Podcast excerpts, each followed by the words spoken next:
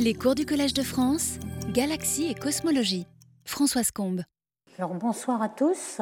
On va aujourd'hui parler de carte de réverbération et on va l'appliquer aussi au binaire X. Donc les thèmes que l'on va aborder aujourd'hui, le principe de cette cartographie de réverbération, c'est-à-dire qu'on va utiliser la variabilité de l'objet compact pour regarder comment sa lumière va se réfléchir sur tout ce qui est proche de l'objet compact, le disque que l'on ne peut pas imager parce qu'il faudra avoir une résolution spatiale trop grande. Et donc cette cartographie, cette évolution temporelle va nous aider à faire une carte du voisinage du trou noir ou de l'étoile à neutrons. On va l'appliquer aux AGN et puis aussi aux binaires, c'est-à-dire à des objets compacts, étoiles à neutrons, trous noirs de masse stellaire. On va voir qu'il y a des ultralumineuses X, qu'on appelle ULX, qui ont longtemps, jusqu'à 2014, étaient supposés être des trous noirs de masse intermédiaire, tellement ils étaient puissants. En fait, non, il y a peut-être une grande partie d'étoiles à neutrons, donc des pulsars, et ce sont des pulsars ultralumineux en X. Et on parlera des pulsars araignées à la fin. Alors, les cartographies par réverbération, de quoi s'agit-il ? Donc, par exemple, l'exemple d'un AGN, vous avez l'habitude maintenant de voir le trou noir ici, la région de raie très large, très proche du trou noir, donc on appelle BLR, Broadline Region, ici. Et puis la région de gaz ionisé à raie étroite, Narrow Line Region. Et le centre, là, ici, émet en continuum. Alors, il va émettre en continuum. Ce continuum va soit arriver directement dans l'œil de l'observateur, soit être, évidemment, c'est isotrope dans ce référentiel, donc il va pouvoir illuminer un certain rayon, chaque rayon d'ailleurs, et puis aller vers l'observateur ensuite, donc avec un certain délai. Alors vous voyez que le délai, comment on peut le calculer ? Eh bien ici, d'abord, il faut qu'il parcourt R, donc le délai c'est R sur C, parce que c'est la lumière, et puis dans cette partie-là, en plus de ce trajet-là, il y a R cosinus θ, celui-là. Donc le délai, ça va être 1 plus cosinus θ de R sur C, donc c'est ça, en fonction du rayon. Évidemment, le point symétrique sera vu en même temps, le même délai. Donc ce délai, évidemment, il est très court par rapport au temps dynamique de rotation de la BLR, puisque la vitesse, le temps dynamique c'est R sur V, et la vitesse est quand même bien plus petite, bon, même si elle est 20 000, 10 000 km par seconde, c'est quand même plus petit que 300 000, donc on va geler en fait l'image du disque ici pour cette cartographie. Et donc, ce qui va arriver en fonction du temps, alors vous voyez que la BLR commence à un certain rayon interne, donc il y a un flash, par exemple, du continuum, et on va le revoir qui, à partir du rayon interne jusqu'à rayon externe de cette BLR. Alors, les premiers qui ont utilisé ce terme qu'on appelle en anglais RM, c'est-à-dire Reverberation Mapping, ou carte de réverbération, sont Blandford et Mackie. Vous voyez que ça date d'assez longtemps. Et le but était de cartographier toute cette région qui n'est pas visible pour les AGN, parce que trop petite. On a le trou noir, le disaccrétion, la Broadline Region, BLR, très proche, alors typiquement c'est moins de 1 parsec, donc de 3 années-lumière, et puis le tore moléculaire, le tore de poussière, qui est là parce qu'on sait que dans certains points de vue, on ne voit pas la région à raie large, on ne voit que la région à raie étroite, et on a supposé qu'il y avait un tore moléculaire qui absorbait, qui obscurcissait le tout. Alors si vous avez dans le continuum, l'émission de continuum, on va mettre C pour le continuum, qui dépend d'un certain temps tôt, il va y avoir un sursaut et puis qui va retomber, eh bien, on va avoir la même chose en réflexion dans la raie qui est émise par la région BLR de Broadline Region. Alors justement, ce sont des raies, donc on appelle ça L pour line, et qui va dépendre de la fréquence, donc de la cinématique aussi, de la vitesse. Donc on va pouvoir distinguer les différents rayons par leurs différentes vitesses, et en fonction du temps. Donc ça va être la somme de ce flux du continuum qui va se réfléchir avec une fonction de transfert. Et cette fonction de transfert dépend justement de la géométrie du milieu, et c'est ça qu'on veut avoir. Donc il faudrait inverser. On va observer L, qui est l'observation des raies. On observe aussi le continuum à part. On a le continuum qui varie, on l'observe.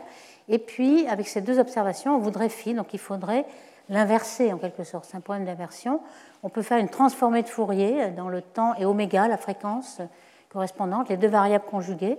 Si vous faites la transformée de Fourier, vous aurez cette fonction phi en fonction de L, l'arrêt et le continuum. Alors, cette inversion est très difficile, c'est très théorique, et il faudrait la voir en tous les points, donc suivre la source vraiment avec une fréquence temporelle très fine dans toutes les raies. Donc ça, en général, c'est un petit peu utopique. Alors voici ce qu'on a, le spectre de noyau actif, le continuum, donc le niveau de continuum peut varier en fonction du temps, et vous y avez les raies de la BLR, les raies de Balmer, H alpha, H bêta. Alors je vous rappelle que ces raies dans la Broadline Region, c'est très dense, donc on n'a pas de raies interdites, ce n'est que dans la région étroite. Et ici, donc, vous avez typiquement ces raies que l'on va observer en fonction du rayon. Donc la longueur d'onde va nous donner, puis la largeur, la vitesse, etc. Alors, en fait, il y a au moins quelque chose qui est facile dans cette inversion, c'est la taille, carrément, la taille de la BLR, qu'on est à une dimension au moins, en fonction du rayon, en supposant que c'est axisymétrique. Et donc, cette fonction de transfert, on va au moins la voir. Alors ici, par exemple, vous pouvez déjà calculer la corrélation croisée entre le continuum et l'arrêt. Savoir, c'est cette corrélation croisée ici, le continuum et ray, avec quel délai on va retrouver le même signal. Alors ici, vous avez une source qui a été quand même observée pendant 3 ans. Vous voyez qu'il y a un pic de corrélation avec un certain délai, et le délai, c'est de l'ordre de 20 jours. Donc c'est ce pic qui nous intéresse, et on voit que l'arrêt considéré ici a eu un retard de 20 jours, donc on a la taille de la BLR déjà en jour-lumière. Ici, on le voit directement, par exemple, dans cette source-là, Marc Ariane 335. Vous voyez le continuum qui a eu un pic ici, donc c'est ces pics qui nous intéressent, car ils sont très reconnaissables. Lorsqu'on regarde l'arrêt H-bêta, vous voyez qu'il y a un certain délai delta T, où on verra le pic, et on verra la même chose avec un certain délai qui est de 13 jours. Donc ça vous donne tout de suite la taille en jour-lumière de cette raie. Alors, on peut distinguer plusieurs rayons en fonction de la température, la proximité au trou noir. Admettons que ce soit axisymétrique. Vous voyez qu'il y a certaines couleurs ici en bleu. Cette orbite-là, plus proche du trou noir, vous avez une vitesse képlérienne qui va décroître en R3,5. Donc ici, vous allez très vite. Et puis ici, vous avez plus de délai, mais vous allez plus lentement. Donc si on regarde en fonction de la vitesse, ici on a une vitesse orbitale de la matière qui tourne, vous allez avoir de ce côté une vitesse orbitale égale de chaque côté. Donc quand on le trace en fonction de la vitesse ou de la fréquence, si vous voulez, c'est la même chose par effet Doppler, vous avez ici, alors on voit bien que ici vous avez un délai qui va être 2R sur C. Ici, si vous êtes ici, vous n'avez aucun délai, donc 0, et puis en fonction de θ, vous avez au maximum, lorsque c'est 90 degrés, la vitesse orbitale, et puis en fonction de θ, vous avez exactement cette trajectoire-là, donc le délai en fonction de la vitesse.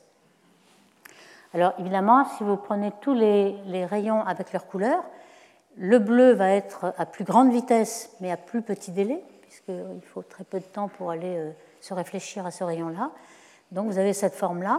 Et puis, plus on va vers l'extérieur, plus le délai va être long et la vitesse petite. Donc, vous voyez un peu le diagramme qu'on va obtenir dans une hypothèse simple où c'est axisymétrique, et on va obtenir la forme, en fait, au moins à une dimension, c'est-à-dire en supposant axisymétrique, vous avez quand même une évolution radiale de la distribution des couches. Et puis, vous pouvez aussi voir que les courbes de iso-délai. Alors, on avait déjà fait ça dans la première séance, je pense. Lorsqu'on regarde le lieu des points qui sont à égale distance, lorsque vous avez un foyer, par exemple, sur une ellipse, vous avez le foyer qui est la source et l'autre foyer qui est l'observateur, vous savez que l'ellipse est le lieu où la distance source-observateur est constante, donc un isodélai en quelque sorte. Alors ici, l'ellipse, si l'observateur est à l'infini, puisque vous êtes très très loin, l'ellipse devient une parabole, et toutes les courbes isodélées sont ces paraboles-là. Donc tout ce que vous allez voir à un instant donné, par réflexion, ça sera ce genre de courbe-là. Alors ce qui est très intéressant, lorsqu'on a donc la raie de la BLR avec une certaine vitesse, la largeur de la raie, ça va être la dispersion de vitesse ou la vitesse de rotation, et puis la taille de la BLR, donc le rayon en question, eh bien, vous appliquez le théorème du viriel, qui vous dit que la vitesse au carré est proportionnelle à la masse sur le rayon. Et donc, vous avez la masse du trou noir. Donc, sans même avoir la résolution, vous avez une taille par la réflexion, la réverbération, et puis la masse du trou noir. Vous avez quand même un facteur F près, parce qu'on ne connaît pas l'orientation du disque. Elle peut être inclinée à 30 degrés, 20 degrés. Donc, on a quand même une petite incertitude, mais statistiquement, si vous en avez un grand nombre, vous avez peu de chances de trouver que des disques vus de face ou vus par la tranche. Donc, vous avez, c'est ainsi qu'on a pu avoir un grand nombre de masses de trous noirs sans même avoir la résolution pour avoir la taille de la région. Donc, ici, vous avez des délais qui sont très clairs entre le continuum et l'arrêt. Alors, évidemment, l'hypothèse de complètement axisymétrie n'est pas valable. Vous avez sans doute, par exemple, des bras spiraux dans le disque, vous avez des asymétries. Ici, on a fait une petite modélisation en rouge, l'arrêt Lyman alpha, en vert, l'arrêt du carbone ionisé 3 fois, en bleu, HE, et puis ici, donc, c'est l'espace XY direct, et ce que vous retrouvez en vitesse et délai. Alors, vous voyez ce que le petit pointillé vous donne. Le maximum que vous pouvez avoir si vous avez une vitesse du viriel, c'est-à-dire si le gaz est lié. Si vous sortez de cette zone, ça veut dire que vous avez un outflow qui n'est pas lié au trou noir. Donc normalement, vous vous trouvez à l'intérieur de ceci. Ce qui est le plus chaud va se retrouver à plus grande vitesse, très près du trou noir. Et puis, évidemment, ce n'est pas aussi symétrique que le dessin qu'on avait fait dans le slide auparavant. Et voici en fait la réalité, ce qu'on a observé dans plusieurs sources. Vous voyez que ce n'est pas aussi régulier et joli que les rayons successifs, mais quand même, on voit tout ce qui est très chaud et près du trou noir avec une grande vitesse, et puis peu à peu. Et puis quand même, on voit de temps en temps quelque chose qui sort de l'enveloppe du viriel. Donc sans doute, il doit y avoir des outflows. Ici, c'est quelque chose qui est blue shifté, enfin, vitesse négative qui vient vers vous.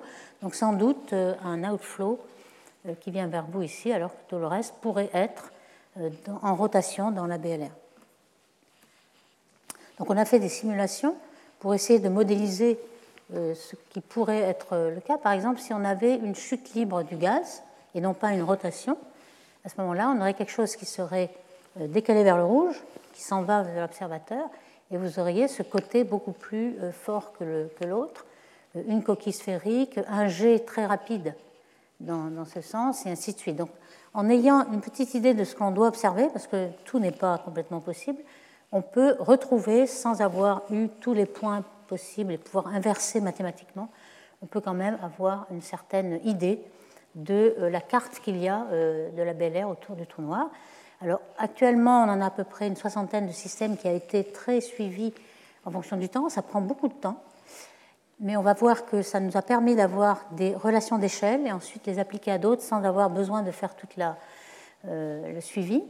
Et puis, bientôt, avec des surveys comme le survey à grand champ qui est entamé pour faire le survey de l'énergie noire, la dark energy, on va pouvoir avoir en même temps peut-être 500 quasars qui seront suivis en fonction du temps. Oups. Donc ici, on a des relations d'échelle, justement. On a pu démontrer, avec tous les 60 AGN qui ont été mesurés, qui sont assez proches quand même, qu'il y avait une relation entre la taille de la BLR et puis la luminosité. Vous voyez que c'est assez bien... C'est en log-log, donc c'est une loi de puissance ici, et la luminosité est proportionnelle au carré du rayon de la BLR, avec toutes ces raies qui ont été mesurées. Et donc, le trou noir que l'on peut mesurer par cette même... relation est assez bien proportionnelle aussi à la luminosité.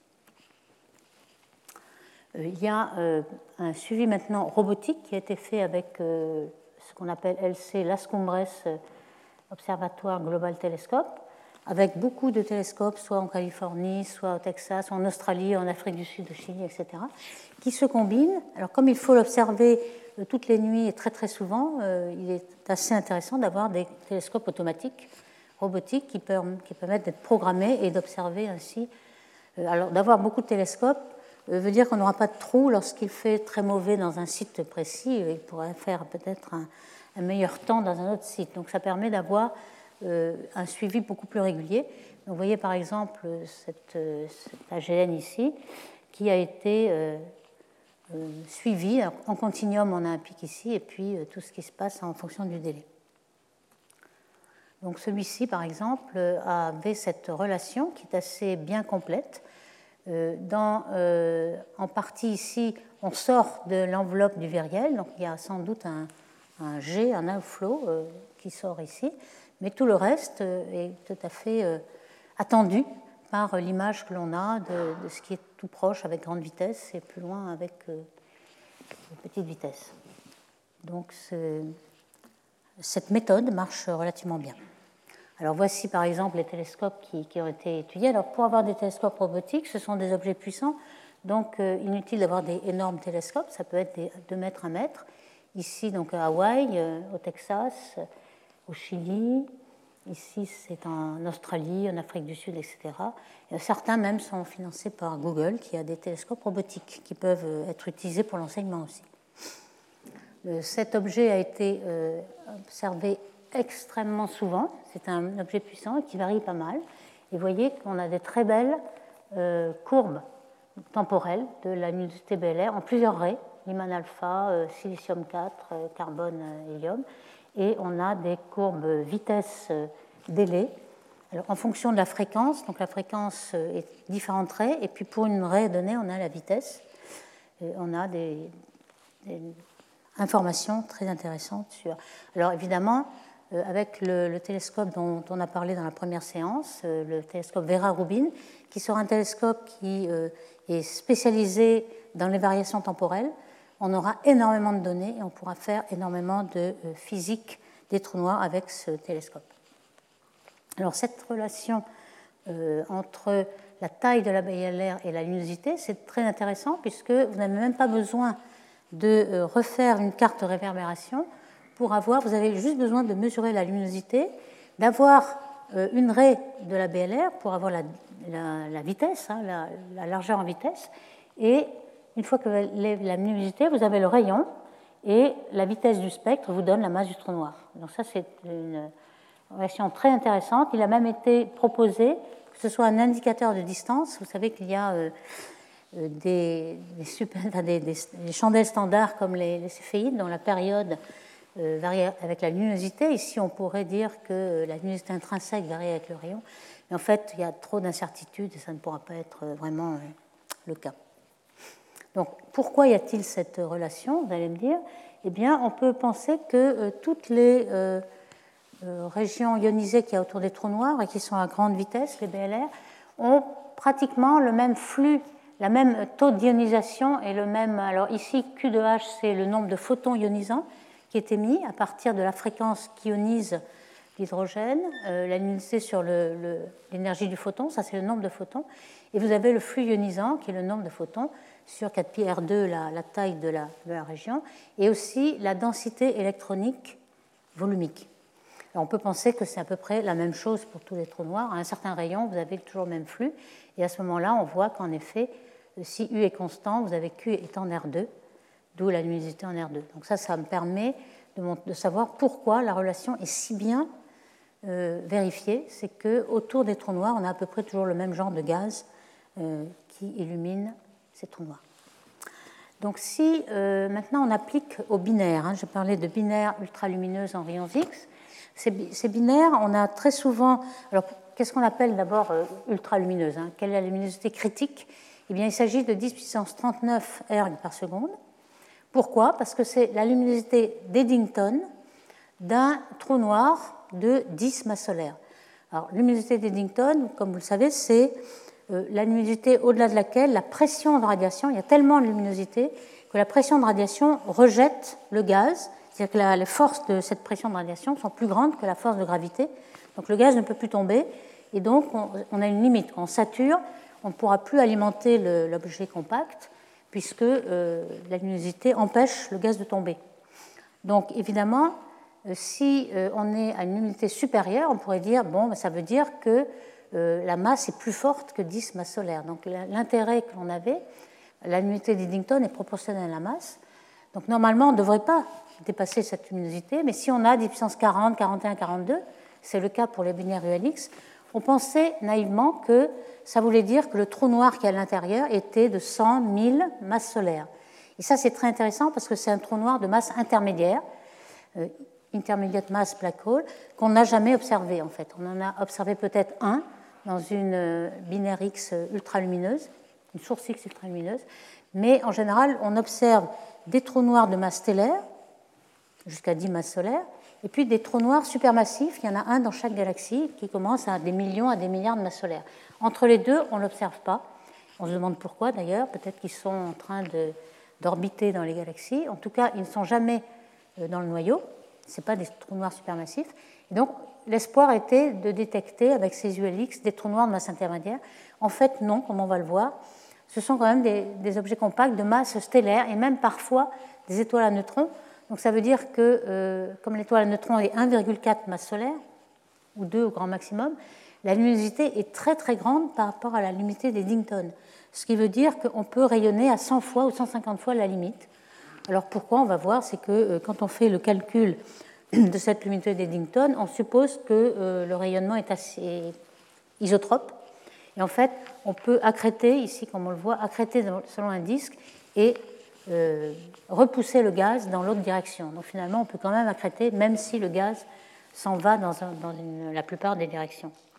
Alors ici, j'ai dessiné un binaire X avec une couronne, corona, dont on a parlé la dernière fois. Pourquoi on suppose qu'il y a une couronne, enfin du gaz, un plasma d'électrons et de protons, donc un gaz très ionisé, dont les électrons sont relativistes, c'est chauffé par le trou noir et toute l'énergie du noyau actif ici, ou de la binaire, parce que simplement dans les rayons X, on a deux sources de rayons X, on a des X mous, qui sont l'émission thermique du disque, donc un spectre thermique tout à fait reconnaissable, et puis on a aussi un spectre de loi de puissance qui est non thermique et qui est à des X beaucoup plus durs. Dur, ça veut dire supérieur à 10 keV. Et on pense qu'il s'agit de X mous qui sont réfléchis et qui interagissent avec les électrons, qui prennent de l'énergie aux électrons relativistes pour devenir plus durs par une réaction de Compton inverse. Donc à ce moment-là, ça explique l'émission de power law. Donc cette couronne, on ne sait pas très bien si elle est ici ou sur le disque, etc. Mais il y a besoin d'avoir un plasma d'électrons relativistes pour expliquer ça. Alors évidemment, dans le cas de la réverbération, là, la carte de réverbération, on va utiliser cette couronne. Ici, on va avoir des photons qui vont être interceptés par cette couronne et puis des réverbérations à plusieurs endroits du disque. Et on va pouvoir cartographier avec des délais ce disque-là, comme on l'a déjà décrit dans les slides précédents. Donc, comme je disais, pendant longtemps, ces ULX, c'était l'espoir d'avoir des trous noirs de masse intermédiaire. Mais, en fait, on sait que ce n'est pas vrai. En fait, on a une luminosité qui est bien supérieure à la luminosité des Dingtons. Et ceci, on en a l'évidence parce qu'il y a, comme dans ce dessin d'artiste, une évidence de outflow, de flux de gaz énorme, avec une vitesse qu'on appelle ultra fast outflow, UFO, on a déjà employé ce mot, ultra rapide, avec une vitesse de 0,2 fois la vitesse de la lumière, c'est très, très élevé. Et donc ces flots sont dus à la pression de radiation. Donc on a bien une luminosité bien supérieure à Dington pour pouvoir avoir cette pression de radiation qui repousse le gaz. Ici, vous avez un dessin d'artiste avec l'étoile compagnon et l'objet compact qui est ici. Et que l'on voit, ces raies là, on les voit en X avec du fer très ionisé, de l'oxygène, du néon, en émission et absorption, et avec grande vitesse. Alors voilà comment ça se présente. Ici, vous avez un spectre, par exemple. Vous voyez, il y a un grand nombre de raies. Par exemple, la binaire X dans la galaxie NGC 1313. Il y a plusieurs composantes ici. On a symbolisé en rouge la composante étroite de 500 km et puis la composante large en bleu. Et on s'est aperçu qu'il y avait aussi des absorptions et que l'absorption était d'autant plus forte que le spectre en X est plus mou.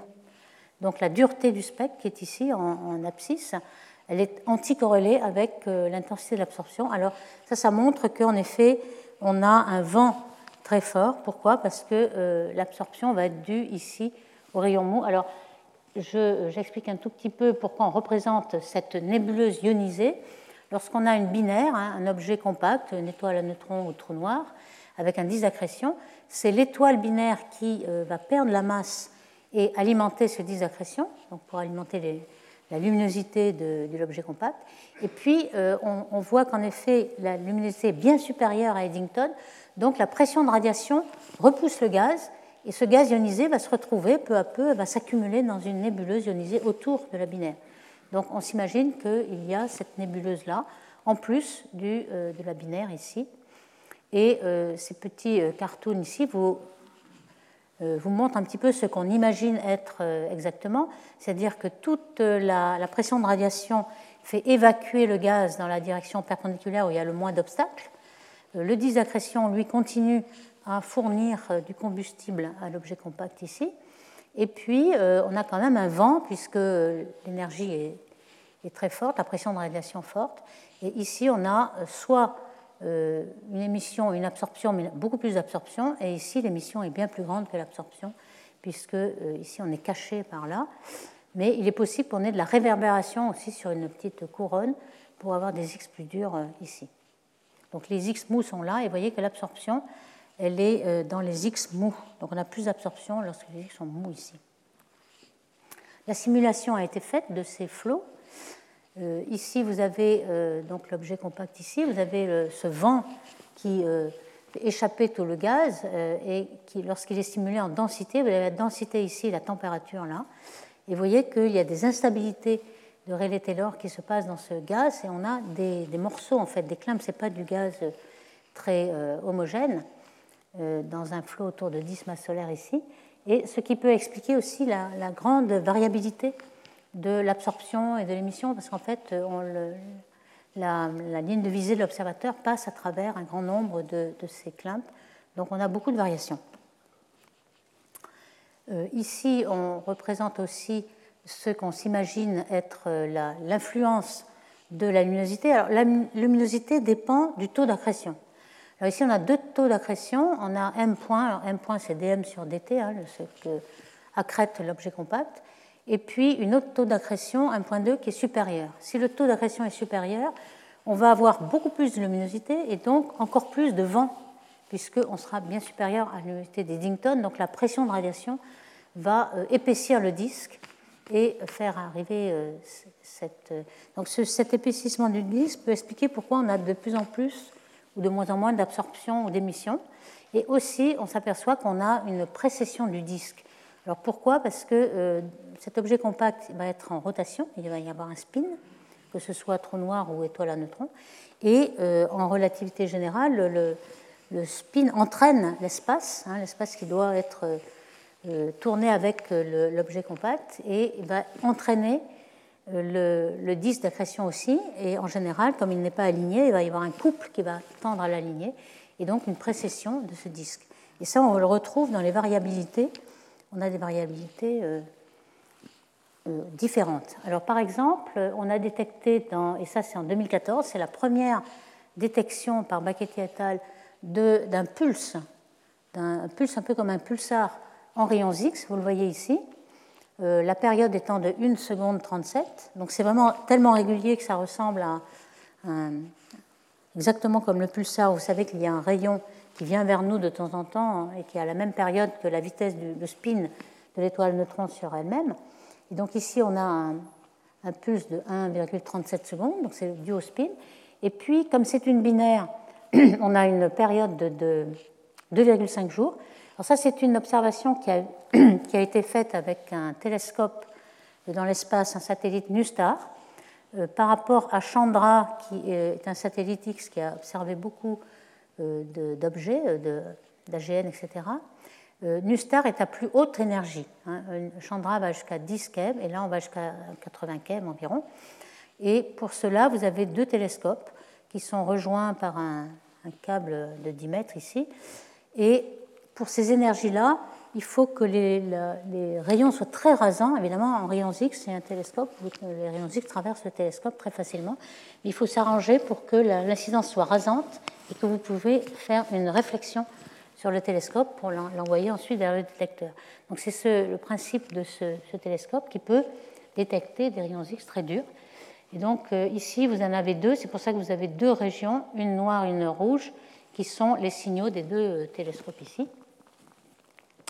Et ce qu'on voit, c'est cette périodicité de la binaire et puis aussi les modulés donc, par les pulses. Alors évidemment, l'observation qu'il y avait un pulse montrait bien que c'était une étoile à neutrons et donc que la luminosité d'Eddington est au moins 150 fois Eddington.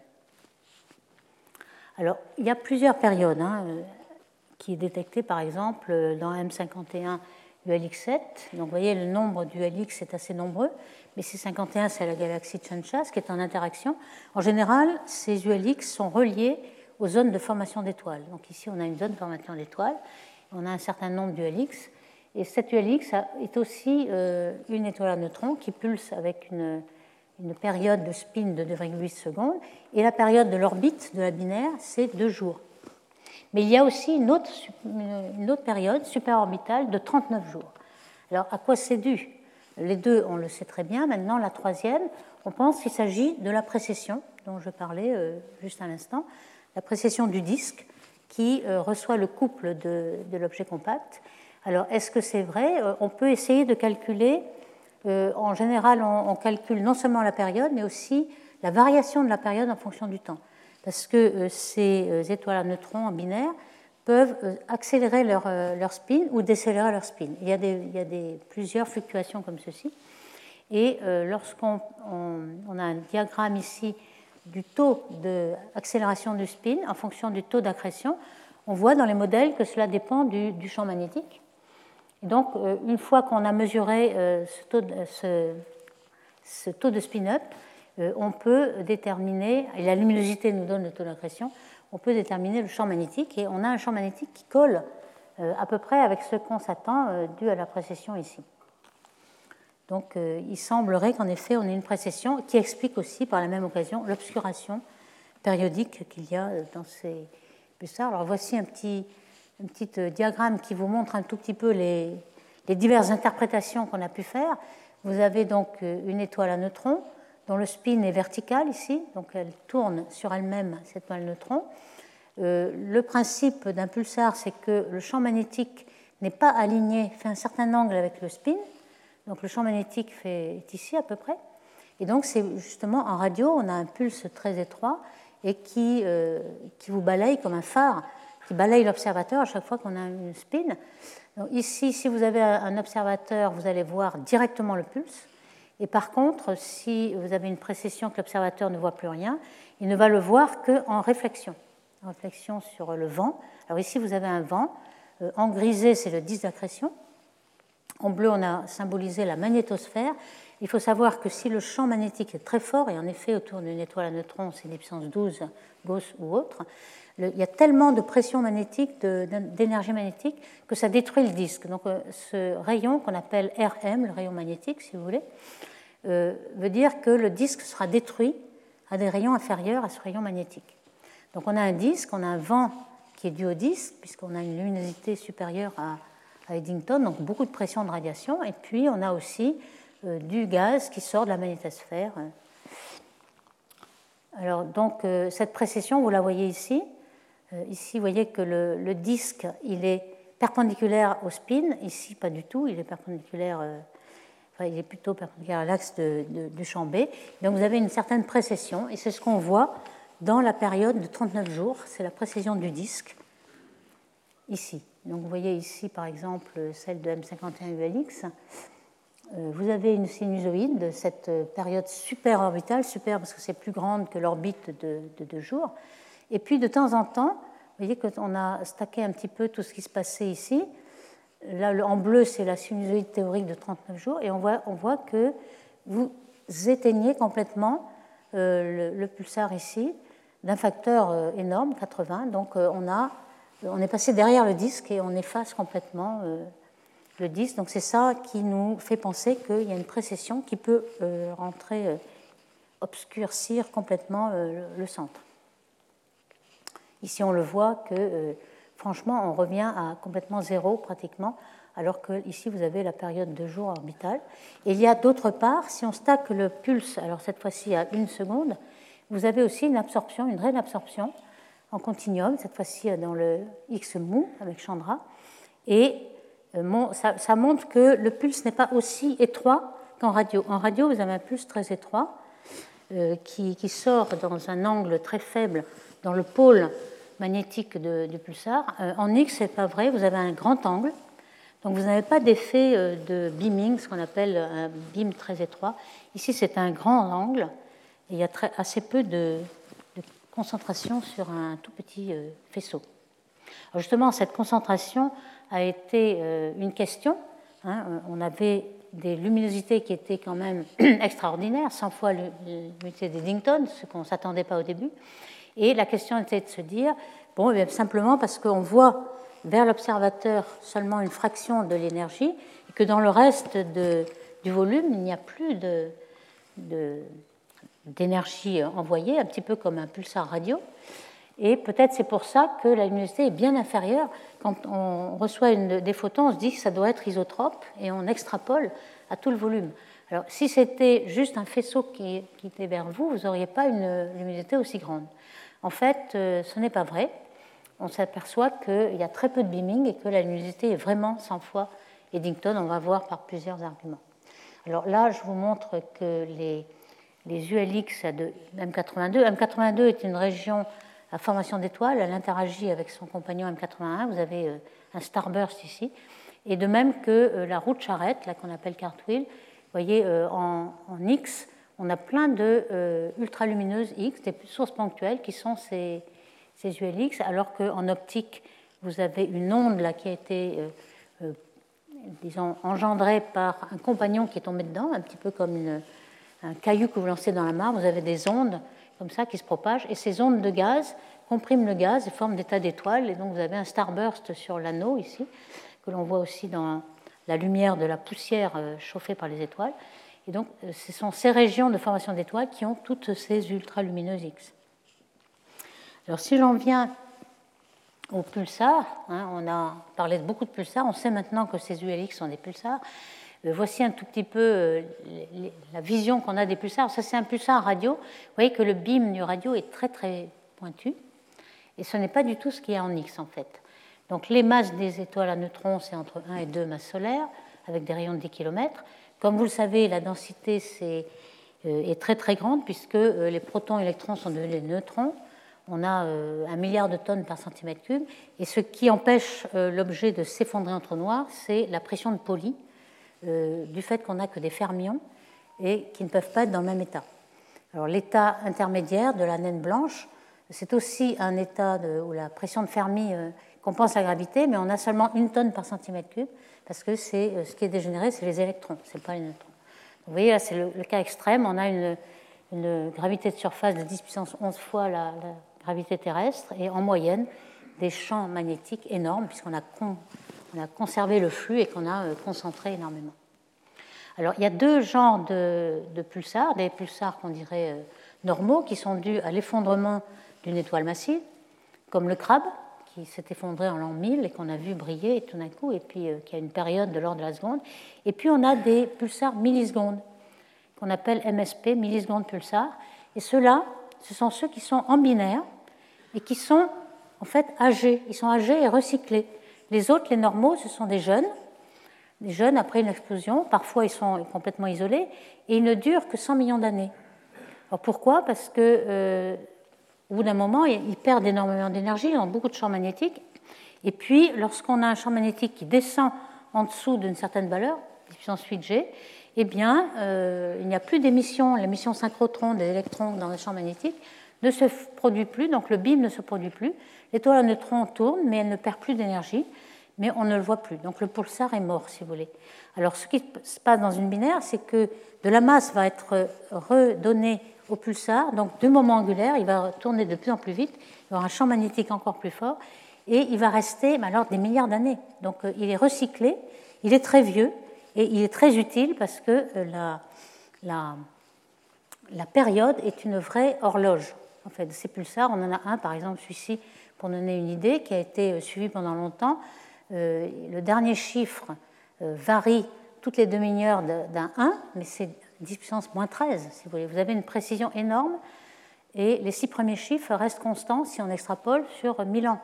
Donc on a une horloge très très précise et comme vous le savez, on va se servir de ces horloges pour détecter les ondes gravitationnelles puisque lorsqu'un pulsar est assez loin et qu'il y a une onde qui se propage, on va avoir des perturbations de la période que elles sont très petites mais on va pouvoir les mesurer grâce à ces pulsars. Donc ces pulsars sont très précieux. Alors où se trouvent-ils dans l'espace période et puis dérivé de la période, c'est-à-dire spin-up ou spin-down hein. Eh bien, les pulsars normaux comme le crabe se trouvent ici et les pulsars millisecondes se trouvent là. Alors évidemment, ce sont des binaires, ce sont des recyclés. Le recyclage fait qu'ils ont une période bien plus petite et ils ont un spin-up down assez faible. Pourquoi ? Parce que normalement, le champ magnétique était faible, il a diminué. Donc on perd moins d'énergie et donc on peut rester 1 milliard d'années à émettre un milliseconde pulsar. Alors comme vous voyez, il y en a qui sont isolés, ce qui ne colle pas avec l'explication que je vous donne, puisque les millisecondes devraient tous être des binaires. Et bien justement, ce sont les fameux pulsars araignées qui mangent leurs compagnons. Donc on les appelle araignées, comme les araignées qui parfois mangent. Et donc ces bleus, ce sont des MSP isolés, parce que le compagnon a été soit évaporé, soit toute la masse est tombée sur le pulsar. Alors, il y a certains rayons critiques qu'on peut remarquer autour d'un pulsar. Ça va être assez utile pour comprendre comment le pulsar va fonctionner. Ici, on a un rayon qu'on appelle le rayon lumière. Simplement, donc le oméga, c'est la vitesse angulaire de spin du trou noir. Et au bout d'un certain rayon, la vitesse qui est V égale oméga R va être égale à la vitesse de la lumière. Donc, ce rayon-là, et on voit que le champ magnétique ne pourra plus suivre et que les lignes vont être ouvertes et puis les particules s'en aller à ce rayon de lumière. Maintenant, vous avez aussi un rayon de corotation, puisque en général, vous avez un disque d'accrétion qui vient de la binaire, et ce disque d'accrétion va avoir une vitesse oméga qui est la vitesse keplerienne. Hein, vous savez, la période T2 est en A3 hein, dans le disque de Kepler. Ici, vous avez oméga 2 qui est en R3,5, oméga 2 en R3, et donc c'est oméga qui décroît en fonction du rayon. Alors, comme oméga du spin est constant, vous voyez bien qu'à un moment donné, les deux sont égaux. On a une corotation. Donc, tout ce qui est à l'intérieur de cette corotation, on va pouvoir tourner avec le spin et le champ magnétique. Donc, la matière va pouvoir être gelée dans le champ magnétique. Après, cela ne va plus être possible. Donc, pour donner des ordres de grandeur, pour une période d'une seconde, pour les pulsars normaux, on a 50 000 et 50 km. Et ici, 1000 km. Donc, la corotation est avant le rayon de lumière, bien sûr. Et puis, vous avez une troisième rayon, qui est ce qu'on a déjà introduit, le rayon de la magnétosphère. Ça dépend de la variable B, le champ magnétique, qui est indépendante. Ça dépend de l'histoire du pulsar. Et ce rayon de la magnétosphère, on a dit que la pression magnétique à l'intérieur est si forte qu'elle détruit le disque. Donc, le disque va commencer à ce rayon. Alors, tout dépend, évidemment, de ce rayon. Ici, vous avez l'ordre de grandeur, 1800. Ça dépend du taux d'accrétion, du champ magnétique, etc. Je ne rentre pas dans les détails. Mais ce qu'il faut savoir, c'est que si ce rayon magnétique est inférieur au rayon de corotation, la matière va pouvoir être accrétée. Et par contre, si le rayon magnétique est supérieur, ça veut dire que le disque d'accrétion ne va pas pouvoir exister, puisqu'on est dominé par le champ magnétique. À ce moment-là, la matière est éjectée. Et c'est ça qui explique un peu pourquoi un pulsar comme ceci, ou une ULX, va parfois accréter de la masse, il va avoir un spin-up et puis ensuite il va rejeter de la masse dans certaines phases, on a plusieurs phases, et il va au contraire avoir un spin-down, en fait une périodicité. Donc ce n'est pas donné d'avance, il y a des variations très régulières, enfin régulières ou un petit peu anecdotiques ici. Alors le gaz va être ici dans le disque d'accrétion rouge, et lorsqu'on arrive à ce rayon magnétique, le gaz il est piégé par les lignes de champ et il va tomber, être accrété par l'axe polaire ici. Et évidemment, les lignes de champ vont être resserrées. Donc le gaz il va là et ici. Donc c'est pas comme un trou noir. Ici on a une surface. Le trou noir, on n'aurait pas ce genre de pôle. On tomberait dans le trou noir avec une certaine principale orbite de stabilité. Alors ici, c'est une différence entre étoile à neutrons et trou noir. On a la matière qui arrive par cette colonne ici, qui est le long du champ magnétique. On a une colonne qu'on a détaillée ici, avec un flot supersonique. On pense que les rayons X sortent par cette colonne, alors que les rayons un peu plus mous sortent dans l'axe ici. Et donc, ce qui fait que le beaming n'y est pas. Comme en radio, on a un beaming très étroit. Ici, en rayon X, on ne l'a pas. Ici, on a la calotte polaire et puis un choc, évidemment, qui arrive. Donc, si la luminosité est très faible devant la luminosité d'Eddington, c'est-à-dire que le taux d'accrétion est faible, alors le gaz, il tombe en chute libre là-dedans, mais si tout d'un coup, la pression de radiation le repousse, on peut être ralenti, il peut en tomber un petit peu quand même, et si vraiment le gaz est optiquement épais et empêche la radiation de sortir, eh bien, l'étoile à neutrons perd quand même de l'énergie, car les neutrinos peuvent sortir. Parfois, il peut y avoir 95% de l'énergie qui sort en neutrinos, qui traverse n'importe quoi, pas comme les photons qui peuvent être arrêtés et optiquement épais. Donc, le destin d'un pulsar ULX, il est assez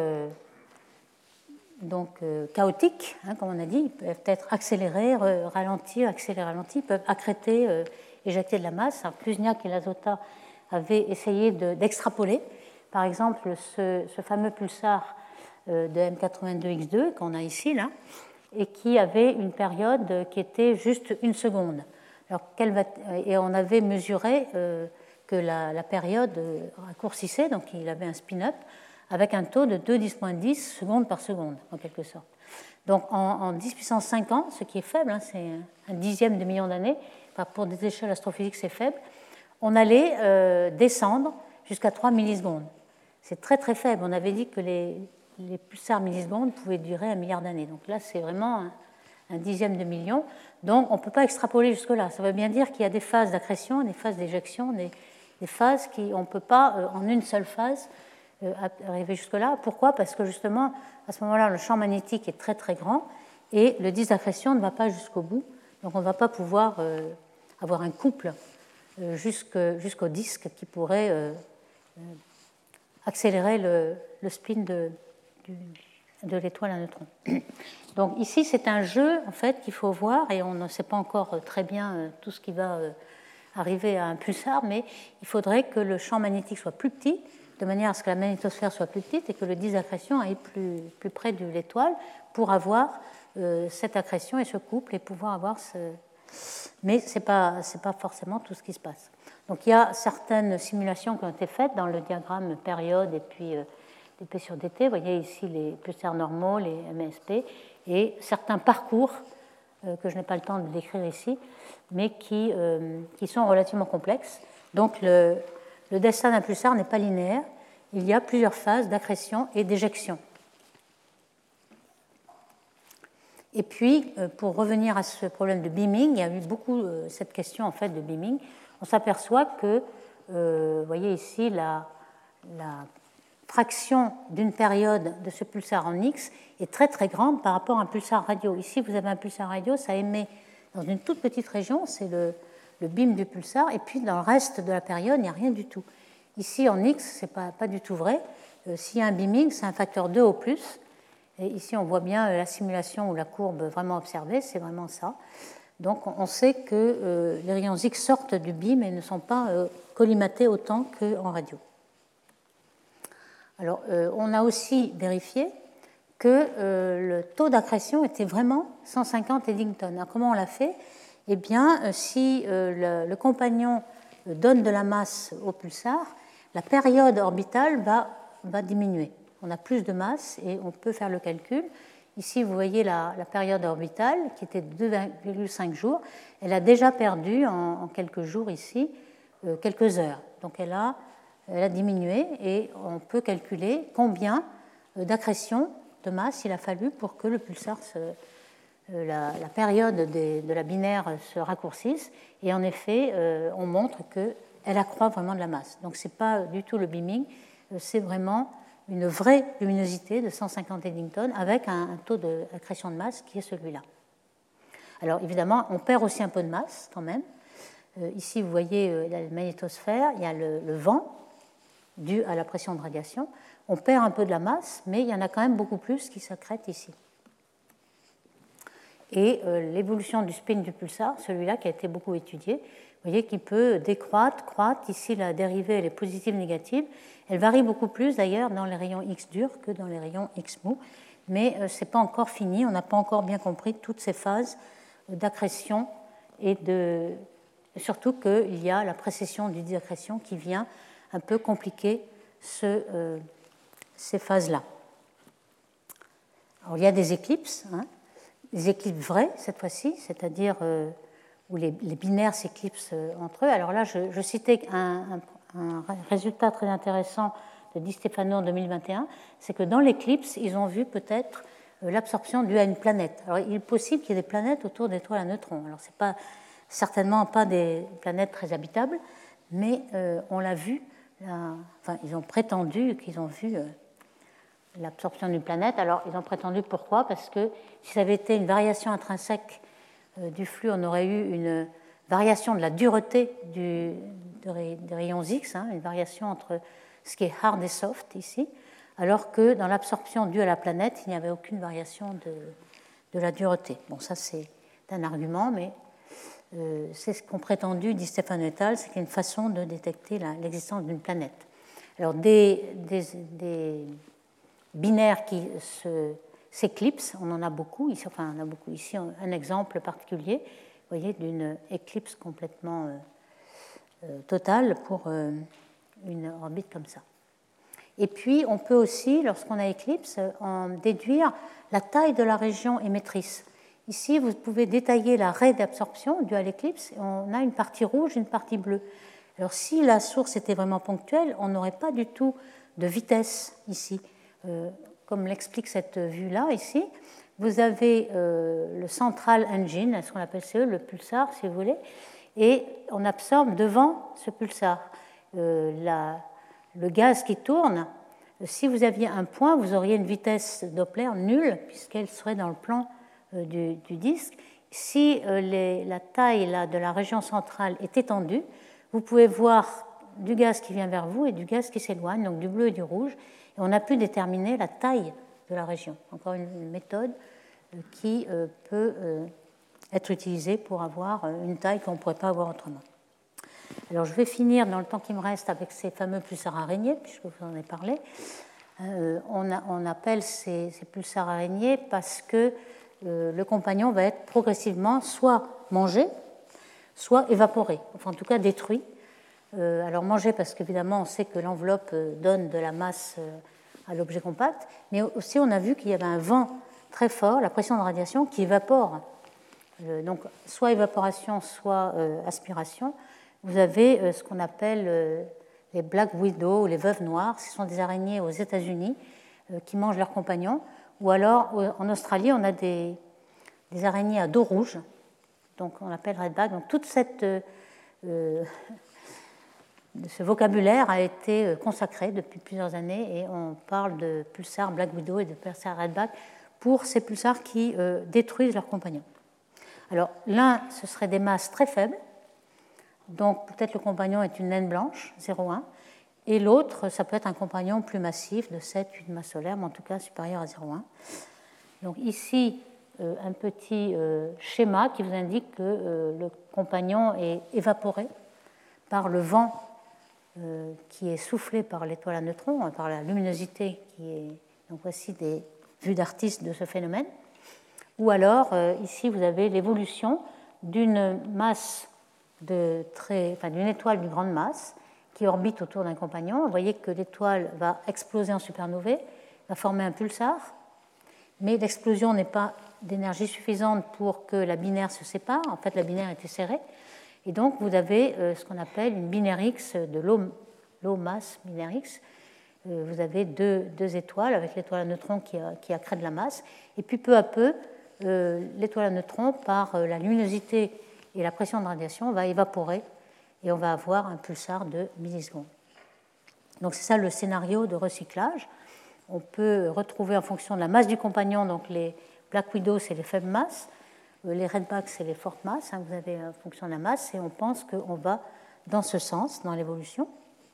Et ce qui est intéressant, c'est que ces pulsars sont des émetteurs gamma, notamment avec le satellite Fermi, pratiquement dans la galaxie, pratiquement toutes les sources de Fermi sont des pulsars. On en a détecté 276. En dehors de la galaxie, c'est des blazars. On en a parlé la première ou la deuxième séance. Mais ici, on a des pulsars. Et les jeunes pulsars sont des ronds. Les jeunes, c'est le crabe, etc., d'une seconde. Et puis, les millisecondes sont assez nombreux ici. Alors, Fermilat a été vraiment le découvreur de tous ces pulsars, puisque avec le précédent satellite, on en avait beaucoup moins.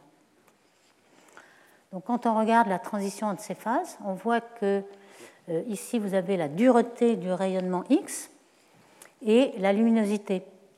On a encore une fois une anticorrélation de la luminosité et de la dureté du signal. Vous voyez que dans ce sens, plus le signal est mou, plus la luminosité est importante.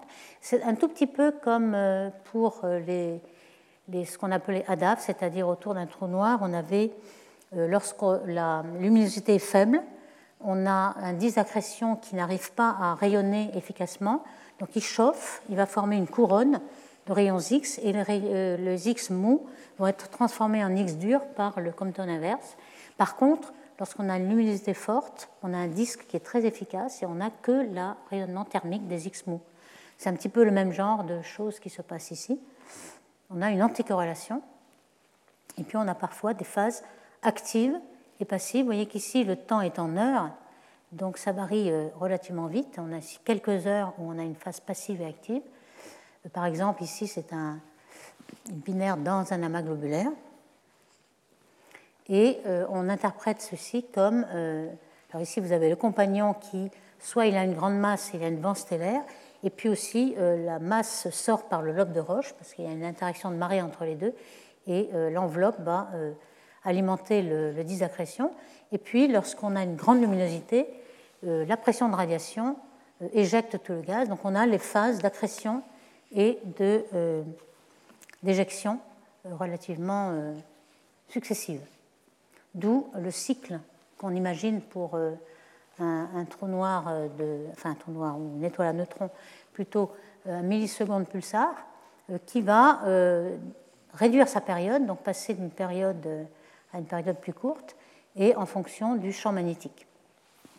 Alors ici, on imagine, vous avez les redbacks en bleu, et puis en rouge, en vert, les Black Widow, mais bon, ce n'est pas très, très sûr, ce sont des scénarios. Donc, en résumé, donc on utilise beaucoup maintenant l'évolution temporelle du rayonnement, des trous noirs, des objets compacts, qui nous permettent de tracer la structure du disque qu'il y a autour des objets compacts que l'on ne pourrait pas voir autrement, car ce sont des objets très très petits. On a l'obtention de la masse des trous noirs grâce à cette relation d'échelle qu'on a obtenue par carte de réverbération. Et puis, on a appliqué tout ça au binaire X, soit une masse très grande du compagnon. À ce moment-là, il y a des vents stellaires qui alimentent le disque d'accrétion, ou alors, dans les faibles masses, c'est seulement le lobe de roche. Et les ULX, qui était le grand espoir autrefois de trouver des trous noirs de masse intermédiaire, je crois que cet espoir est terminé. On a la plupart des étoiles à neutrons, la plupart ont un pulse en X, de même qu'en radio, comme les pulsars ULX.